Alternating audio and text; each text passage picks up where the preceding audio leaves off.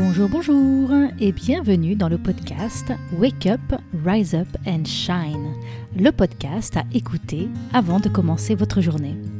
Je suis Christine Levicki, auteure des best-sellers J'arrête de râler et Wake Up, et à travers ces différents épisodes, je souhaite vous partager de nouvelles perspectives. De l'inspiration, bien évidemment, mais aussi des actions concrètes pour vous permettre de vivre la vie que vous avez choisie.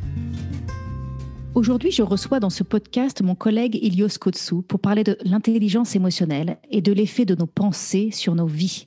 J'ai rencontré Ilios il y a quelques années maintenant alors que nous partagions la scène lors du congrès régional du CJD, le Centre des jeunes dirigeants en Rhône-Alpes. Ilios était là pour parler d'intelligence émotionnelle mais aussi de son livre Éloge de la lucidité et moi je parlais de comment arrêter de vivre sa vie à moitié endormie et du message que je porte dans mes livres Wake Up et j'arrête de râler. Ilios est docteur en psychologie et maître de conférences à l'Université libre de Bruxelles. Il s'intéresse aux interactions entre la science fondamentale et la pratique sur le terrain. Membre de Mind and Laugh Europe, il a fondé avec Caroline Le Cire et le soutien de Mathieu Ricard l'association Émergence, qui œuvre pour une société plus solidaire et consciente et finance des projets humanitaires. Passionné par la science des émotions et la méditation, il œuvre au lien entre connaissance de soi et engagement citoyen. Son dernier livre, écrit avec Mathieu Ricard, Les folles histoires du sage Nasreddin, explore le versant expiègle et paradoxal de la sagesse. Passionné par tout ce qui touche à l'humain et plus particulièrement par la richesse que donnent à nos vies les émotions, Ilios Kotsou aime parler de l'intelligence émotionnelle, du bonheur, du changement et de la pleine conscience. Cet épisode est pour vous si vous avez envie de comprendre comment développer le bonheur et le bien-être dans vos vies. Vous sentez que le monde va mal et parfois cela vous fait perdre vos moyens. Vous sentez que vos pensées parfois vous polluent et vous aimeriez mieux comprendre comment les gérer. Dans cet épisode, nous allons explorer les questions suivantes. Quel rôle jouent nos pensées dans nos vies? En quoi les contes peuvent nous aider autrement quand on cherche à se développer personnellement? Qu'est-ce que la crise que nous traversons vient questionner chez l'être humain? Et qu'est-ce que cela veut dire de revenir à l'essentiel? Alors bonjour Ilios et bienvenue. Bonjour Christine, merci de l'invitation. Alors la première chose que j'ai envie de te demander, c'est d'où te vient cette passion pour l'intelligence émotionnelle et l'impact de nos pensées, de nos émotions sur notre bonheur? Alors d'où ça me vient? Certainement d'un mélange euh, de, ma vie, en fait, avec euh, ses douleurs et ses joies. Euh, certainement que c'est né en partie dans, dans les difficultés que j'ai vécues lorsque j'étais, lorsque j'étais plus jeune, les tourments que j'ai traversés, les tempêtes par lesquelles je suis passé, dans lesquelles il y avait des émotions. Et, puis les rencontres que j'ai faites, les rencontres de, personnes, d'une part de personnes qui m'ont montré par leur manière de ne pas pouvoir vivre leurs émotions ou, ou par leur manière d'être prisonnières de, leurs sentiments, à quel point cela pouvait être handicapant dans nos vies. Et donc, ça a vraiment été une leçon pour moi d'être, de voir ça de l'extérieur. Et puis parfois aussi de rencontres euh, inspirantes de personnes qui, par contraste, avaient une manière d'être à la vie qui, malgré les nuages, les orages et les tempêtes, euh, avaient donné le sentiment de traverser ces difficultés avec une sorte, une forme de sérénité. Hmm. Hmm. Alors, j'ai vu dans, un TEDx que tu as fait récemment, euh, tu dis je ne vis pas ma vie, je la pense. Et tu parles notamment de l'impact de nos ruminations euh, sur notre vie, donc de, de l'impact. Est-ce que tu peux nous parler de ça, de ce que tu as compris par rapport à l'impact de nos pensées sur notre vie? Oui, alors euh, je crois qu'on est tous et tous conscients, en tout cas la majorité, que nous sommes des machines qui pensent. Et donc, nous sommes des êtres très complexes avec un, cerveau euh, très important et qui produit tout le temps, tout le temps, tout le temps des pensées, des contenus cognitifs. Et c'est merveilleux, non? Grâce à cette euh, machine à penser, nous pouvons aller dans le passé, nous rappeler de certaines choses, apprendre des leçons. Nous pouvons nous projeter dans le futur, c'est extraordinaire aussi. On peut planifier, imaginer, rêver, créer mais cette même capacité extraordinaire qui nous permet en fait de, voyager dans un monde qui n'existe pas vraiment en fait, le monde des pensées, le monde des concepts, le monde des idées, se retourne aussi très facilement contre nous. Hmm. Et donc euh, beaucoup d'entre nous ont déjà été prisonniers de, de regrets du passé, ou d'histoires terminées depuis longtemps et qui pourtant pourrissent encore l'existence aujourd'hui. Et puis, qui parmi nous ne se retrouve pas dans ce que disait Mark Twain, qui disait J'ai eu de nombreux problèmes dans ma vie dont la plupart ne sont jamais arrivés. Et donc notre mental est déjà dans le futur. Il anticipe déjà les difficultés, il imagine déjà le pire. Et, ce qu'on appelle les ruminations, se, se dit de manière très simple, c'est lorsque notre cerveau s'emballe en fait, et que nous voulons contrôler une situation. Et en contrôlant, on tourne encore et encore et encore les mêmes pensées sur ce qu'on devrait faire, ce qu'on aurait dû faire, ce qu'on aurait pu faire, et ainsi de suite. Et évidemment, ça ne fonctionne pas bien, ça creuse un sillon. Et dans ce sillon-là, on s'enfonce de plus en plus. Évidemment, on est moins créatif, on est moins ouvert à la vie, on est moins ouvert aux autres. Et c'est même un facteur euh, fragilisant par rapport à la déprime. Et donc, euh, nos pensées, ce sont de merveilleux adjoints, ce sont de, merveilleux amis dans, dans l'expérience de la vie. Par contre, notre mental et nos pensées peuvent être, et ça a été mon cas, un dictateur impitoyable. Bien pire, en fait, je pense qu'il n'y a personne au monde qui sait mieux me pourrir la vie que mes propres pensées. Et en hmm. même temps, elles sont essentielles et utiles. C'est ce grand paradoxe de, du fonctionnement de, des femmes et des hommes que nous sommes. Hmm. Je, décris souvent, moi, en, expliquant que si on prenait deux personnes et qu'on clonait leur vie, en fait, et qu'on leur faisait vivre la même, la même, la même matinée, la même chose, entre le moment où ils se réveillent, euh, bon, il y a toujours des choses, je sais pas, on se réveille et il n'y a plus de lait dans le frigo, ou euh, il pleut ou on rate le métro ou des petites choses, hein, des petits. Euh, euh, et puis voilà, si on prenait deux personnes et qu'on leur faisait vivre exactement la même matinée, il y a une personne qui pourrait se retrouver euh, le midi en disant oh là putain franchement c'est une journée pourrie, et une autre personne qui pourrait dire c'est une journée formidable.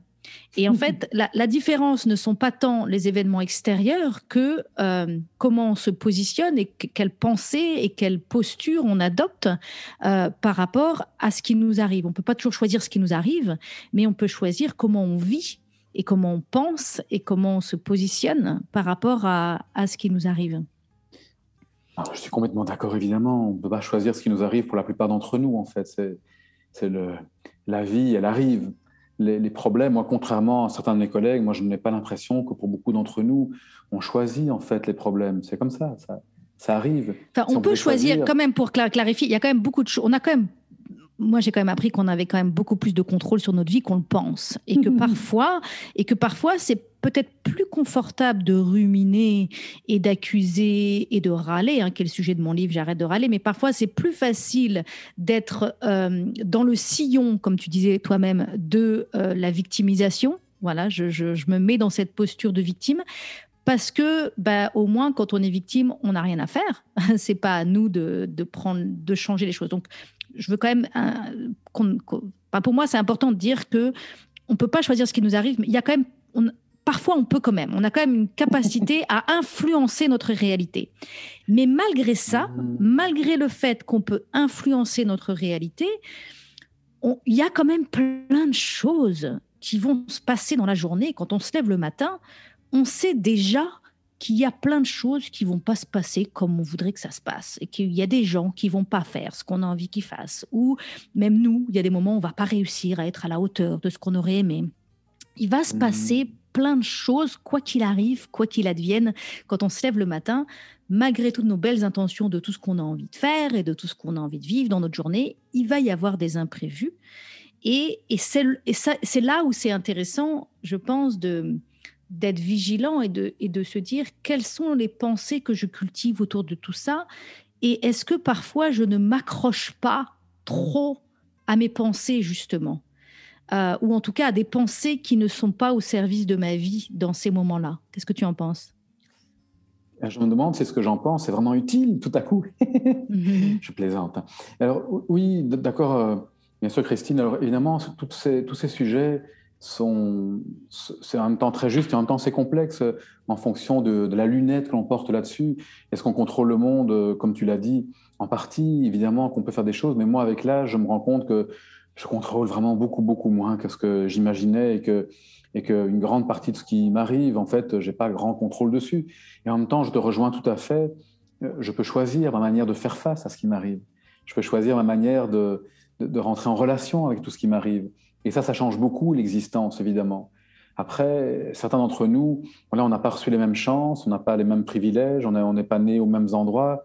Et l'endroit duquel je parle, installé confortablement sur une chaise, dans un petit salon qui donne sur un jardin, n'est pas le même que tellement d'autres femmes et hommes qui n'ont pas les mêmes euh, possibilités que moi. Donc, il faut jamais, je pense que je dois jamais oublier ça. Et en même temps, c'est très juste que notre manière d'entrer en relation avec les choses compte. Alors, par rapport aux pensées, moi, ce, que, ce qui me vient, c'est que les pensées elles-mêmes, on ne les contrôle pas tant que ça. Il y a toute une partie de ce qui pense dans notre tête qui pense tout seul, en fait. C'est déclenché par l'environnement, par nos habitudes, par notre passé, et ainsi de suite. Et peut-être que l'invitation, ça serait de changer de relation à nos pensées. Hmm. Et donc, ça voudrait dire plutôt qu'être l'esclave de nos pensées. Et, au fond, d'être la victime d'un de, de, truc dans notre tête qui, qui nous pourrit l'existence, qui nous fait voir le monde en noir, qui, qui nous, fait, euh, qui nous enlève l'énergie pour faire face aux problèmes et ainsi de suite. Plutôt que d'être victime de ça, de pouvoir prendre de la distance et regarder la machine qui pense là-haut, avec un peu d'humour même, avec un peu de distance, voilà. Et en faisant ça, en prenant au fond notre tête et nos pensées un tout petit peu moins au sérieux, je crée une forme de liberté. Et, j'aimerais dire, évidemment, c'est caricatural, que la liberté n'est pas tant dans le type de pensée que je vais avoir, que dans le fait d'être beaucoup moins prisonnier et donc euh, et, de ne pas dépendre de mes pensées. Oui. Quand j'ai une pensée qui me dit Ilios, tu n'y arriveras pas, je peux choisir de me battre contre elle et la remplacer par une pensée qui me dit que je suis puissante ou puissant, pourquoi pas Je peux aussi regarder la pensée en souriant et y aller quand même. Et donc, mm. ça paraît être une fine distinction, mais je pense qu'elle est intéressante pour celles et ceux d'entre nous qui se sont rendus compte que lutter contre ces pensées pouvait être très difficile et même très fatigant. Et donc, parmi les options, il y a prenons nos pensées un tout petit peu moins au sérieux. Nos pensées, somme toute, sont des outils. Ce sont des pensées, ce n'est pas la vérité de la vie. Et certaines pensées se trompent, et donc elles nous trompent. Et, peut-être ça vaut la peine de ne pas toujours croire ce qu'elle nous raconte. Et ça serait peut-être ça le début. Et donc, en ne croyant pas tout ce que nous raconte le bonimenteur qui vit dans ma tête, peut-être que je peux alors choisir, comme tu le dis très bien, je pense que tu travailles là-dessus, je peux choisir alors d'investir mon énergie dans quelque chose euh, qui va me nourrir, qui va, qui va aller vers mes projets, qui va aller vers ma créativité, qui va aller... En fait, tu es un bon exemple de ça. Une mm-hmm. personne, euh, une femme qui mène des projets avec beaucoup de joie, de créativité, dans mm. sa vie. Donc ce choix, il est peut-être là, mais me semble-t-il, et peut-être que je me trompe, qu'il peut être utile d'abord d'arrêter la guerre à l'intérieur, d'arrêter la guerre avec son passé, d'arrêter la guerre avec ses sentiments, d'arrêter même la guerre avec ses pensées, et de commencer peut-être à essayer de vivre un peu plus en, en harmonie, en tranquillité avec, euh, Mm. avec tout ce qui nous habite. Ça, me fait penser à Byron Katie. Je ne sais pas si tu connais euh, Byron mm-hmm. Katie. Elle, a écrit un livre qui s'appelle Le Travail. Donc, on parle du travail, The Work en anglais, de Byron Katie. Et Byron Katie nous dit le problème, ce ne sont pas nos pensées, euh, euh, qu'elles soient négatives ou quoi que ce soit. Le problème, c'est qu'on s'attache à nos pensées. Et donc, c'est mhm. exactement ce que tu dis, c'est cet attachement. Euh, et moi, j'ai souvent cette image que parfois, c'est comme si on se promenait avec un nuage gris au-dessus de notre tête, mais qu'on s'accroche au nuage. Parce que quelque mhm. part, voilà, on, c'est intéressant d'observer notre attachement à ces pensées qui, finalement, euh, nous enferme, nous limite, nous, nous, nous, nous épuise, nous, nous rend triste. Euh, nous... C'est intéressant de, effectivement, comme tu le dis, d'être conscient de cet attachement et d'oser lâcher prise sur certaines de ces pensées et d'oser ne pas les laisser déterminer notre réalité. Donc on les accueille, on les accueille, on n'est pas en train de lutter contre elles, mais on les laisse, mais on s'accroche pas à elles. Il y a une différence entre accueillir ses pensées et, s'accrocher. Quoi. Donc on les accueille, mais on ne s'accroche pas à elles. Et je crois que c'est pas facile parce que le fait qu'on s'y accroche vient, vient d'une forme d'identification. C'est que dans notre culture, et peut-être ailleurs aussi, mais les pensées ont tellement d'importance, ce côté intellectuel est tellement mis en avant, pour de bonnes raisons aussi, que nous finissons par nous identifier à nos contenus mentaux et donc ce que je pense, c'est moi. Et on le voit d'ailleurs à chaque fois que l'un d'entre nous s'agite dans une discussion, dans quelque chose, que pour finir, on, se bat presque. Il y a des personnes qui se battent même pas presque, qui se battent réellement pour des opinions, des pensées, des idéologies. Et puis nos pensées, nos opinions, on finit par les prendre pour des vérités. Et on le voit notamment, alors c'est l'aspect le plus caricatural, mais dans le complotisme par exemple. Et à nouveau, c'est pas à moi de dire qu'est-ce qui est du complotisme ou pas, mais certains d'entre nous finissent par croire, et c'est un mécanisme qu'on connaît, qui est assez rassurant au fond, plutôt d'être face à un monde dans lequel je me rends compte que je ne contrôle pas grand-chose, je ne comprends pas grand-chose, alors je vais m'identifier à un certain nombre d'idées d'opinions, mais qui deviennent qui je suis. Et donc je suis prêt à me battre pour ça. Et je crois que la distinction entre se battre pour une cause ou se battre pour des pensées, elle est peut-être fine, mais elle est importante. C'est-à-dire que si je vais dans la rue et agir pour quelqu'un qui, a, qui a faim, qui a soif, si je vais même euh, un, jour agir pour une personne qui est en train de se faire agresser, mais ce n'est pas pour une pensée que je fais quelque chose, je, vais agir de manière juste pour quelqu'un. Et donc je peux avoir des opinions, je peux défendre des valeurs, mais peut-être que je peux aussi me rendre compte que parfois une identification extrêmement rigide à mes pensées ne va pas nourrir mon engagement dans la vraie vie. Au mhm. contraire, va m'enfermer dans, un paysage mental parfois très chaotique et qui va m'enlever l'énergie après pour aller vraiment défendre une cause lorsqu'elle est essentielle. Bien évidemment qu'il y a des causes pour lesquelles il peut être intéressant de lutter de toutes nos forces, mais c'est peut-être pas lutter contre ou avec nos pensées qui est le plus essentiel. Mmh, mmh. Oui, je dis souvent, moi j'ai écrit le livre J'arrête de râler, hein, et c'est comme ça que j'ai abordé les mmh. choses moi de mon côté, c'est que j'ai décidé de me sevrer de cette habitude que j'avais de me positionner en victime et d'accuser les coupables, et, donc j'ai fait ce travail intérieur de d'observer ces comportements et à quel point je pouvais avoir des réflexes. Euh, de, de de, notamment de me positionner en victime, de pointer du doigt les coupables ou des réflexes de, de, me justifier. Et c'était exactement comme tu disais, ça, ça me donnait de la consistance. C'est cette idée que mes pensées sont qui je suis. Et donc il y avait cette idée de tout ça me donner de la consistance, me permettait d'exister. Et, et, donc il y a eu un grand travail pour moi à travers ce challenge que je me suis lancé de ne pas râler pendant 21 jours consécutifs. Le mot important, c'est consécutif parce qu'il m'a fallu 4 mois pour faire 21 jours mhm. consécutifs sans râler, ça a vraiment été de faire ce travail de libération intérieure et de repérer ces mécanismes. Euh, que, qui s'enclenchaient en moi, comme tu le disais tout à l'heure, souvent euh, euh, automatiquement par, par, mon éducation, par mon passé, par la conversation ambiante. Alors pour, pour, juste préciser quand même pour les auditeurs qui nous écoutent, quand j'ai fait ce travail, ça ne comptait, c'était pas quand je râlais dans ma tête, c'était que quand la râlerie sortait de ma bouche, parce que mhm. comme tu disais tout à l'heure, c'est pas simple de contrôler nos pensées. Et d'ailleurs, c'est même une illusion, je pense, de, de se dire qu'on peut vraiment contrôler nos pensées. Sauf que quand on arrête, de la même manière qu'on crée un sillon avec nos ruminations, euh, et que plus le sillon se crée, plus il y a de chances de tomber dedans et de ruminer. De la même manière, quand on arrête de former ce sillon, et donc, moins on exprime ces ruminations, moins elles se génèrent d'elles-mêmes et donc moins elles sont présentes dans nos pensées. Donc, il y a le même mécanisme euh, qu'on peut faire. On peut, euh, on peut vraiment combler ce sillon et se libérer de, de ce mécanisme. Euh, donc ça, c'était un point que je voulais dire par rapport à ce que tu viens de partager. L'autre chose, c'est que j'apprécie énormément ta remarque sur le fait de dire euh, euh, y a une grande différence entre se battre pour nos pensées ou se battre pour quelque chose de ou pour une personne ou pour quelque chose de concret dans la rue, quoi. se battre pour des idéaux. Militer pour des idéaux, c'est bien, mais le plus intéressant, c'est vraiment de d'aller vers vers notre prochain et d'aller aider là concrètement quelqu'un. Donc ça, ça me, ça me plaît beaucoup. Alors, est-ce que tu pourrais nous parler de ton dernier livre, euh, Les folles histoires du sage Nasreddin?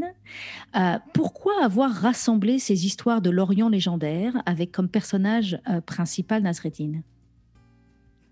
Un peu pour la raison que nous venons d'évoquer, au fond, c'est que les, les, contes, les histoires, les, les métaphores, les paraboles ont toujours été au cœur de toutes les traditions de sagesse.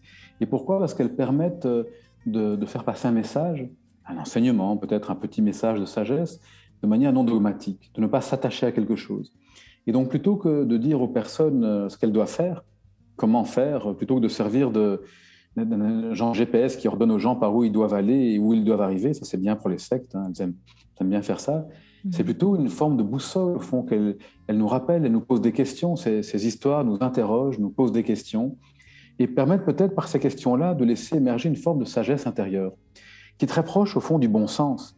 Nasreddin, ce personnage du XIIIe siècle, du, monde de, l'Orient arabo-musulman, mais qu'on trouve jusqu'en Inde, en fait, hein, avec des noms différents, des, apparences différentes. cette personnification, au fond, d'une forme d'être à la vie qui est plutôt légère, espiègle, euh, malicieuse même. Et donc, c'est pas Nasreddin n'est pas un personnage qui nous enseigne, en fait. C'est par ses histoires qu'il nous enseigne. Ces histoires où il joue souvent le rôle de quelqu'un qui est même de mauvaise foi, et ainsi de suite, puisque ça dépeint nos, les grandes questions qui traversent l'histoire de l'humanité. Ça traverse ces grands thèmes, mais ça dépeint aussi les petits et grands travers dans lesquels nous tombons. Mais ça nous permet de les regarder de manière bienveillante, au fond. Le rire, c'est un rire salutaire, ce rire qui permet de prendre de la distance, ce rire qui permet de moins nous accrocher, au fond, à ce qui nous enferme, et trouver une forme euh, de liberté, simple, modeste, mais qui peut exister. Hmm. Et alors, de ce que tu, de ce que tu, donc on n'a pas évidemment, tu peux, on peut pas lire le livre là pendant le live, euh, pendant le, podcast, mais est-ce, est-ce qu'il y a un passage dans ce livre ou un message particulier dans la sagesse de Nasreddin qui pourrait nous aider tout particulièrement euh, dans la crise que nous traversons aujourd'hui?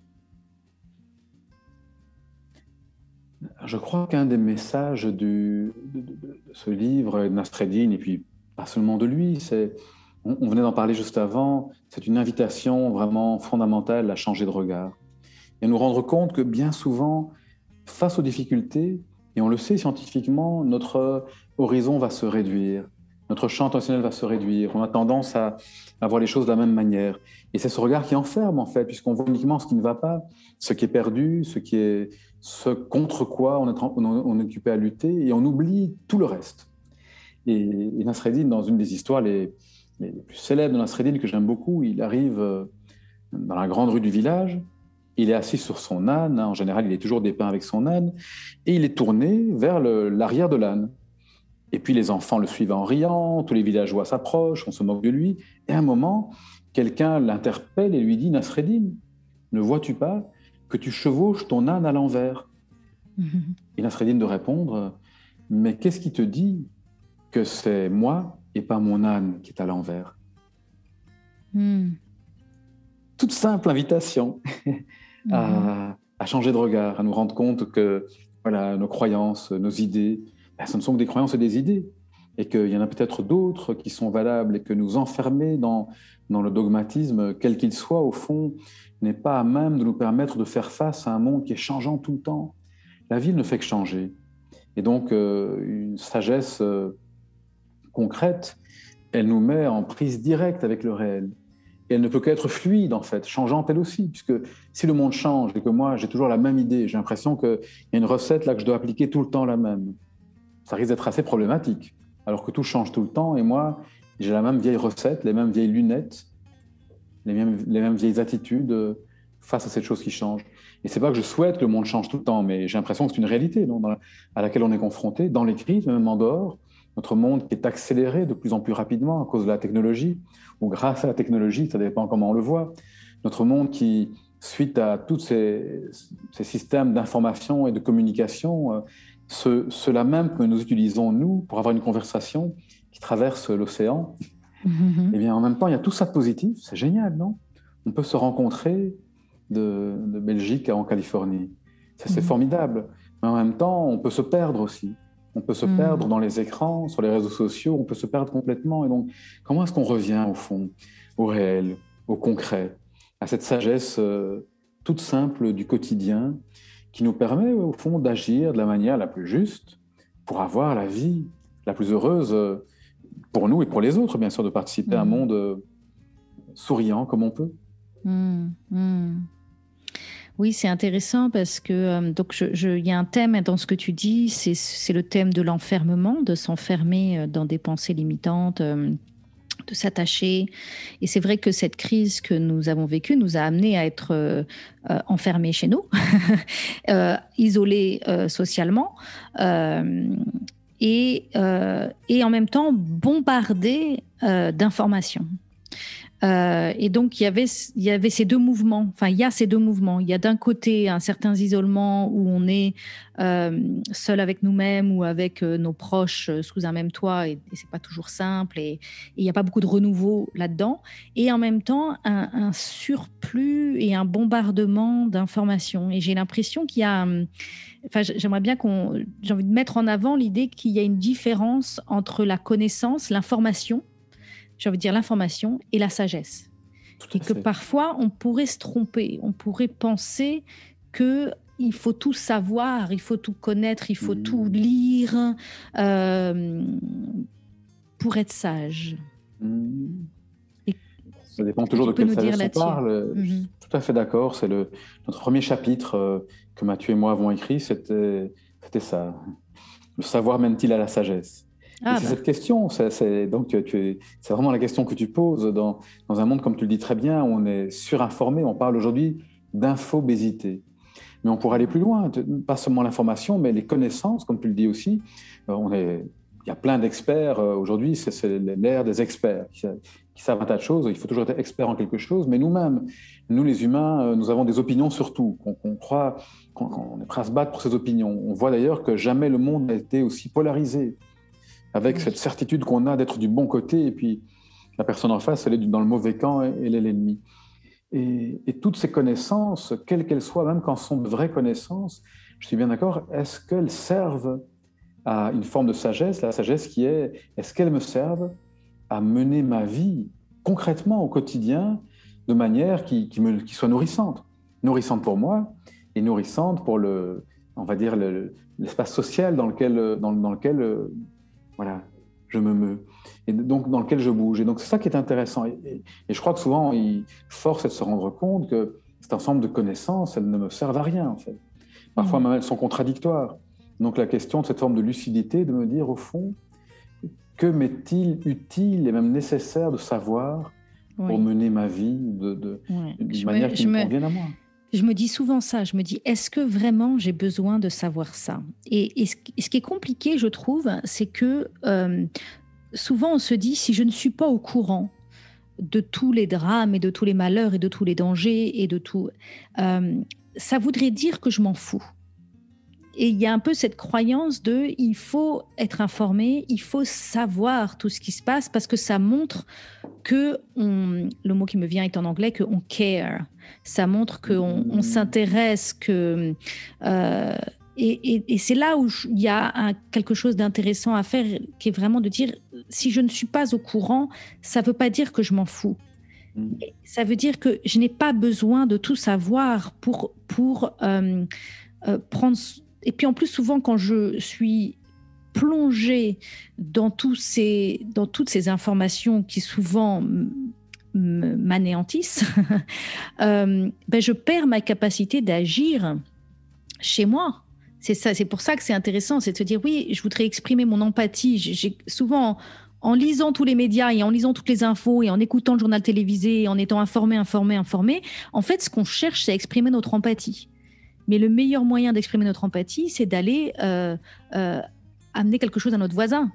C'est d'aller aider ceux qui sont près de nous ou, de s'investir localement, euh, là où on peut concrètement. voilà, je ne sais pas si ça. ça si je trouve ça très très juste que tu partages là.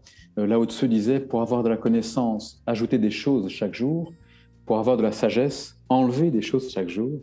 Enlever ce qui nous aveugle, enlevons les œillères pour avoir un regard et, ce que tu dis, me semble terriblement important, c'est que euh, accepter parfois de ne pas savoir même, c'est vraiment utile dans un monde parce qu'on ne sait pas tout. Euh, accepter aussi que on n'a pas besoin de tout savoir. On n'est pas quelqu'un de moins, de moins parce que je sais moins. Donc, euh, mm-hmm. accepter d'être dans la nuance, accepter de ne pas tout savoir, et puis se rendre compte aussi que, que ce qui compte, c'est, comme tu l'as dit très bien, c'est ce qu'on fait de notre bouche, de nos mains et de nos, et de nos bras, au fond, en investissant tellement de temps pour pouvoir contrôler le monde, contrôler notre tête, tout savoir, tout connaître, on oublie que ce qui compte, c'est ce qu'on fait de, nos bras, de nos pieds, de notre bouche. On peut prendre un exemple comme tu l'as fait, en fait, si on parle d'amour, de bienveillance et d'amitié. Est-ce que ce qui compte, c'est uniquement d'avoir des grands idéaux là-dedans et de ne pas prendre soin des gens que nous aimons? Ou à la limite, si je prends à l'extrême inverse, est-ce que même si on n'a pas de grande théorie là-dessus, mais si on soigne vraiment les gens que nous aimons, si on leur porte vraiment attention, si on les aide vraiment, est-ce que c'est pas ça au fond qui compte à la fin? Ce que nous aurons fait, ce que nous aurons agi hmm. Comment les gens qui nous aiment se seront sentis avec nous plutôt que le hmm. reste sur lequel, et moi je comprends en même temps qu'on y perd tellement d'énergie, puisque moi-même j'en perds encore beaucoup, et j'ai perdu tellement d'énergie dans ma vie à, à lutter contre ce que je ne voulais pas, à être dans ma tête, à, à investir du temps contre pour des idées, en oubliant qu'à la fin, c'est parfois faire quelque chose, la chose la plus juste, quand je ne peux rien faire, parce que je ne contrôle rien, c'est de m'asseoir et de m'apaiser.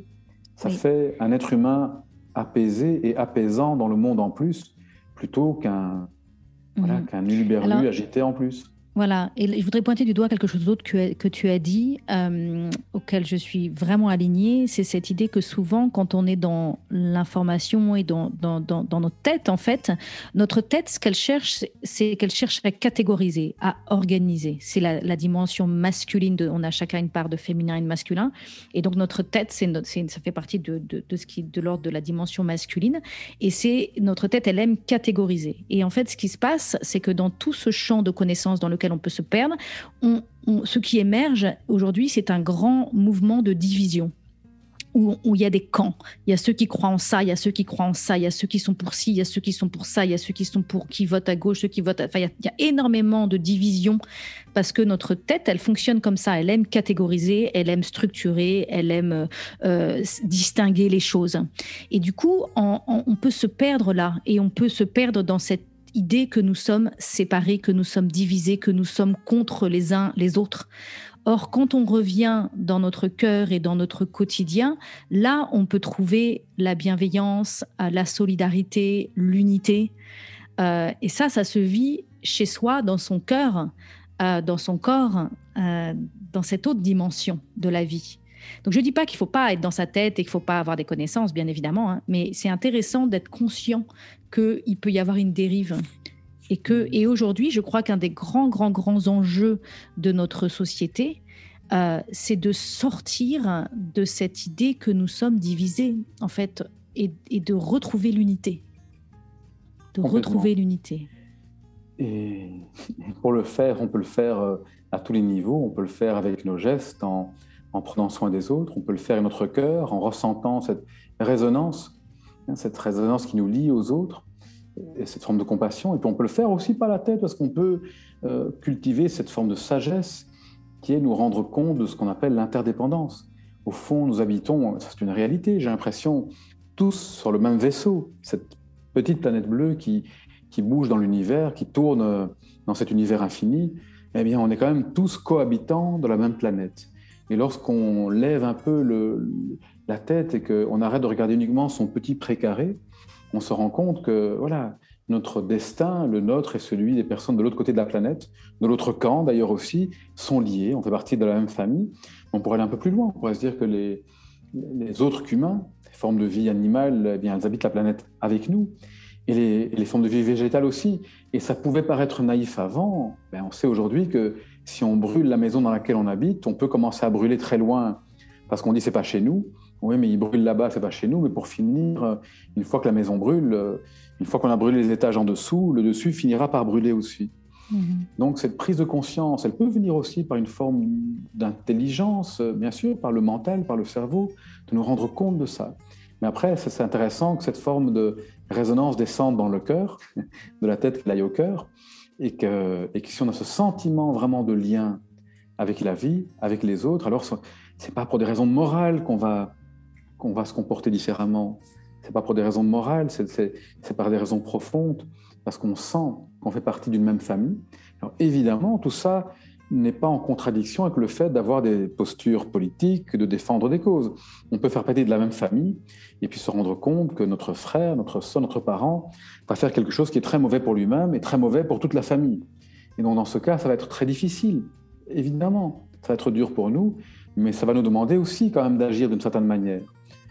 Et donc, voilà. mais sans ce sentiment profond d'interdépendance, il me semble difficile d'imaginer une issue positive aux crises que nous traversons. Et parfois, des personnes me disent que c'est simpliste. Moi, je pense que c'est simple mais très difficile évidemment. Parce que la personne qui dort dans le parc ici avec ses enfants, à Bruxelles peut-être, ce n'est pas une théorie de se dire ça pourrait être ma famille. C'est de ma famille d'ailleurs, cette grande famille de, des habitants de la Terre. Mais ça pourrait être de la famille de sang, ça pourrait être mes enfants, mes parents qui sont là. Et ne pas penser comme ça, je pense que c'est une forme de défense dont nous avons certains besoins, parce que sinon on serait brûlé par cette empathie, mais développer une forme de compassion, eh bien, c'est s'autoriser à se rendre compte que oui, toutes ces personnes font partie de notre famille, et voilà, nous ne sommes pas tout puissants. Et que pouvons-nous faire dans la joie? Parce que moi, c'est important, restant joyeux et vivant, pour chacun participer, chacune participer à un monde euh, qui fonctionne mieux pour tout le monde. Hmm, hmm. Et alors, euh, j'ai envie de revenir un petit peu sur, euh, sur l'année qui vient de s'écouler là. Qu'est-ce que, qu'est-ce que tu penses que cette crise est venue questionner chez l'être humain? Qu'est-ce que tu as pu observer ou, ou peut-être qu'est-ce que c'est venu questionner chez toi? Qu'est-ce qu'on peut tirer? Qu'est-ce qu'on peut apprendre? Qu'est-ce qu'on peut... Euh,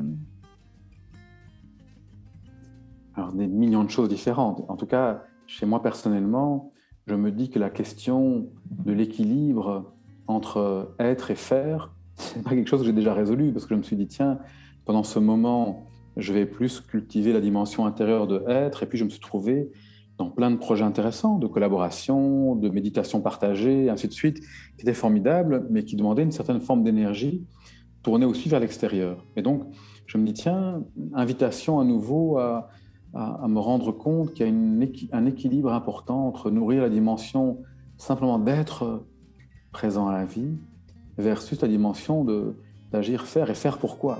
En fait, au service de quoi est-ce qu'on fait quelque chose Et d'un monde qui est devenu fou parce qu'il est une des raisons, c'est pas la seule, c'est un monde qui instrumentalise tout en fait.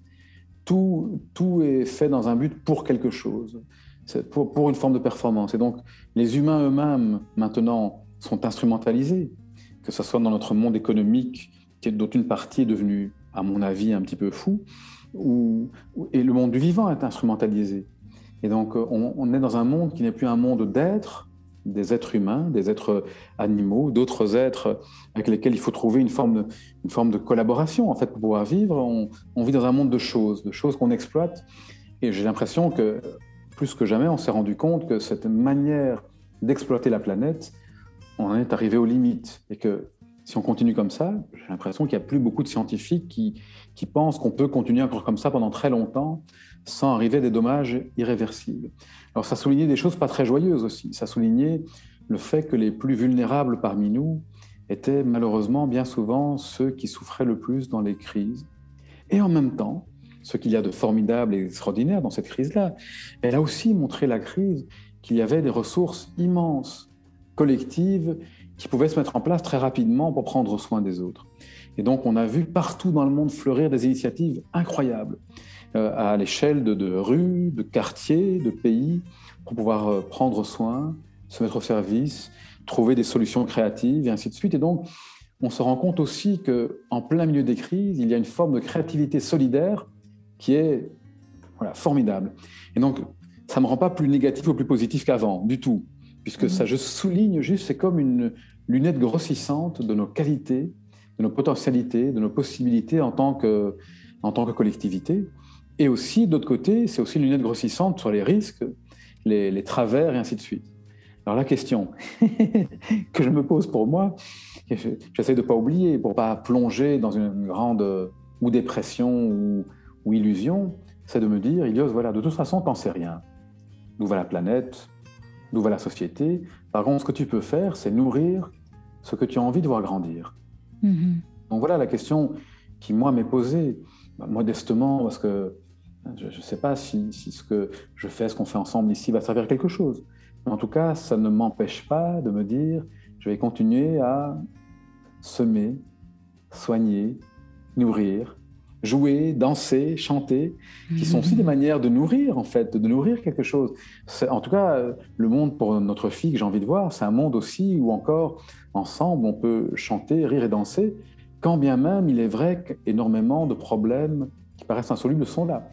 Donc c'est mm. pas voilà, c'est les deux en fait. C'est comment est-ce qu'on on peut rester lucide et joyeux, un peu comme mhm. Zorba qui danse en plein milieu de la catastrophe. Voilà, la catastrophe est là. c'est quoi l'histoire de Zorba? Zorba, Zorba le grec, c'est ce livre de Kazantzakis. Et, et d'ailleurs, ce morceau-là a été, euh, a été repris par John Kabat-Zinn dans, dans un de ses livres, puisque c'est cette, expression de, de Zorba qui, dit, qui propose de, voilà, se rendre compte que c'est la catastrophe, mais, mais alors dansons. Hmm. en plein milieu, en fait. Hmm. Hmm. C'était justement parce que c'est la catastrophe c'est important de ne de, pas oublier de danser. Et c'est pas un manque de lucidité, c'est le contraire. Et puis la, danse ou la méditation, ou quel que soit, ou, partager un repas, ou prendre soin, prendre dans nos bras les gens qu'on aime, euh, ce sont des choses qui nous régénèrent, qui nous nourrissent qui nous fédèrent, qui nous font du bien et qui ensuite peuvent nous donner l'énergie euh, d'agir, de faire ce qu'on peut faire. Euh, on ne peut pas tout faire. Euh, et voilà, à notre échelle, être acteur de ce monde mais tout en n'oubliant pas, oui, de danser, de, de, de célébrer. De, c'est, vraiment tout. Ben c'est ça la sagesse. Hein. La sagesse, c'est de trouver cet équilibre euh, entre le être et le faire, entre le célébrer et le militer, entre euh, voilà toute cette, cette fine cette fine danse, cette fine ligne euh, mmh. de la sagesse de la vie. oui. je t'écoute. Tu voulais non, mais tout à fait. Je trouvais ça très joli comme comme tu as amené ça. Euh, c'est vraiment une danse euh, qui change en plus, parce qu'une danse qui dépend du temps, une danse qui dépend des personnes qui dansent avec nous, une danse qui dépend des saisons. Et donc cette invitation à rester vivant, parce que c'est ça la vie. La vie est quelque chose qui change, qui bouge, euh, et puis de pouvoir accepter que, que dans ce monde où on contrôle très peu, on peut choisir quand même notre manière de danser. Et comme ça, on revient à ce que, à ce que tu avais dit au début. Et cet équilibre très joli dont tu parles, voilà, nourrir la vie intérieure tellement essentiel, j'ai l'impression, pour nous les humains, qu'on le nourrisse par la méditation ou par les contes, la créativité, la musique et l'art. Donc nourrir cette vie intérieure, parce que cette vie intérieure nourrie, elle nous donne en même temps l'énergie, la joie de pouvoir euh, manifester à l'extérieur quelque chose qui serve aussi aux autres. Et donc oui, très mmh. juste. Mmh, mmh, ce qui me vient là en cette fin d'épisode, c'est que on, met beaucoup d'énergie à penser à ce qu'il faudrait faire pour le monde et à penser à tout ce qui se passe autour de nous. Et c'est bien, ça montre que euh, qu'on n'est pas égoïste et qu'on pense aux autres. Et, euh, et c'est super, hein, c'est d'être dans cette énergie. Mais ce que je remarque, c'est qu'il y a quelque chose qui est très très très important, c'est qu'il faut pas oublier de prendre soin de soi. Euh, et de, de, prendre la responsabilité de faire ce qui nous fait du bien, de faire ce qui nous rend heureux, euh, de nous apaiser, de, de, faire ce qui nous met en joie. Et, et, si chacun pouvait faire ça, déjà, ça serait énorme à l'échelle de notre, de notre société. Euh, et donc voilà, ne pas, obliger, ne pas oublier que oui, il y a plein de choses à faire dans le monde, mais il y a aussi la permission de faire ce qui nous fait du bien à nous et de prendre soin de soi. Mmh. Mmh. Le monde commence là où nous sommes. nous sommes une partie du monde, donc euh, ça, serait un peu fou de vouloir tout changer ailleurs, ailleurs que là où nous sommes. Et donc euh, incarner le changement, c'est aussi d'être incarné un monde joyeux, là où nous sommes. Incarner la bienveillance, c'est aussi prendre soin, là où nous sommes, donc euh, de qui nous sommes. Donc hmm. commencer par le jardin dans lequel nous sommes assis et assis. Hmm. Super. Écoute, Ilios, on arrive à la fin de cet épisode. Est-ce qu'il y a quelque chose que tu souhaitais dire, un message qu'on n'a pas eu le temps de transmettre, euh, quelque chose que tu souhaiterais transmettre aux auditeurs avant de, clôturer cet épisode? Moi, ce qui me vient comme ça, c'est que qui que nous soyons, où que nous soyons, nous traverserons encore des orages, des tempêtes, des tremblements de terre et des difficultés. Et en même temps, moi, j'ai la conviction profonde qu'il y a une dimension en nous qui peut traverser tout ça. Il y a une dimension en nous qui peut apprendre de tout ça. Il y a une dimension en nous qui, voilà, qui peut continuer à se connecter à, à, une forme de joie malgré toutes ces difficultés-là, et que c'est peut-être celle-là qu'il nous faut nourrir. Et, et, en même temps, comme disait Montaigne, qui est ma citation du moment, il disait Si la vie n'est qu'un passage, sur ce passage au moins, ce monde est fleurs. Hmm. Superbe. Merci, merci, merci beaucoup. Donc j'invite évidemment les auditeurs à se procurer le livre hein, que tu as écrit avec Mathieu Ricard, Les folles histoires du sage Nazreddin. Euh, est-ce que, où est-ce que les auditeurs peuvent te retrouver sur les réseaux sociaux, un site internet? Quel est le meilleur endroit où les gens peuvent aller pour euh, en savoir plus sur ton travail? Alors il y a le site de l'association Émergent. Je l'ai co-créé avec ma compagne il y a, et l'aide de Mathieu Ricard il y a bientôt 13 ans www.emergence au pluriel.org, donc voir un peu ces activités, ces chouettes activités dont on vient de parler. Et puis ils peuvent aller voir sur ma page Facebook par exemple ou Instagram si on tape mon nom Ilios Kotsu. Et voilà, il y a souvent je pose des petites choses que j'ai envie de partager. Très bien. Ben, merci, merci beaucoup Ilios d'avoir accepté mon invitation. Je sens que cet épisode va être très nourrissant, inspirant et apaisant pour les auditeurs. Merci. Ma conversation avec Ilios est terminée, mais peut-être que vous avez envie de continuer à explorer les thématiques que nous avons abordées. Je vous invite alors à écouter l'épisode 24, les 8 plus belles leçons que m'a offertes la crise sanitaire, ainsi que l'épisode 31, nos architectures invisibles. Et enfin, l'épisode 39, notre façon d'être adulte fait-elle sens et envie pour les jeunes? Si vous avez aimé ce podcast, abonnez-vous pour que je puisse continuer à vous apporter des ressources pour vous aider à vivre pleinement la vie que vous avez choisie. Si vous écoutez sur Apple Podcast, laissez-moi 5 étoiles. C'est vraiment le meilleur moyen de m'encourager et de me soutenir. Et si vous avez envie d'aller plus loin, j'ai créé pour vous un programme vidéo gratuit sur 5 jours pour vous aider à ne plus vivre votre vie à moitié endormie. Vous pourrez le trouver sur mon site internet www.christineleviki.com. À bientôt pour un autre épisode à écouter avant de commencer votre journée.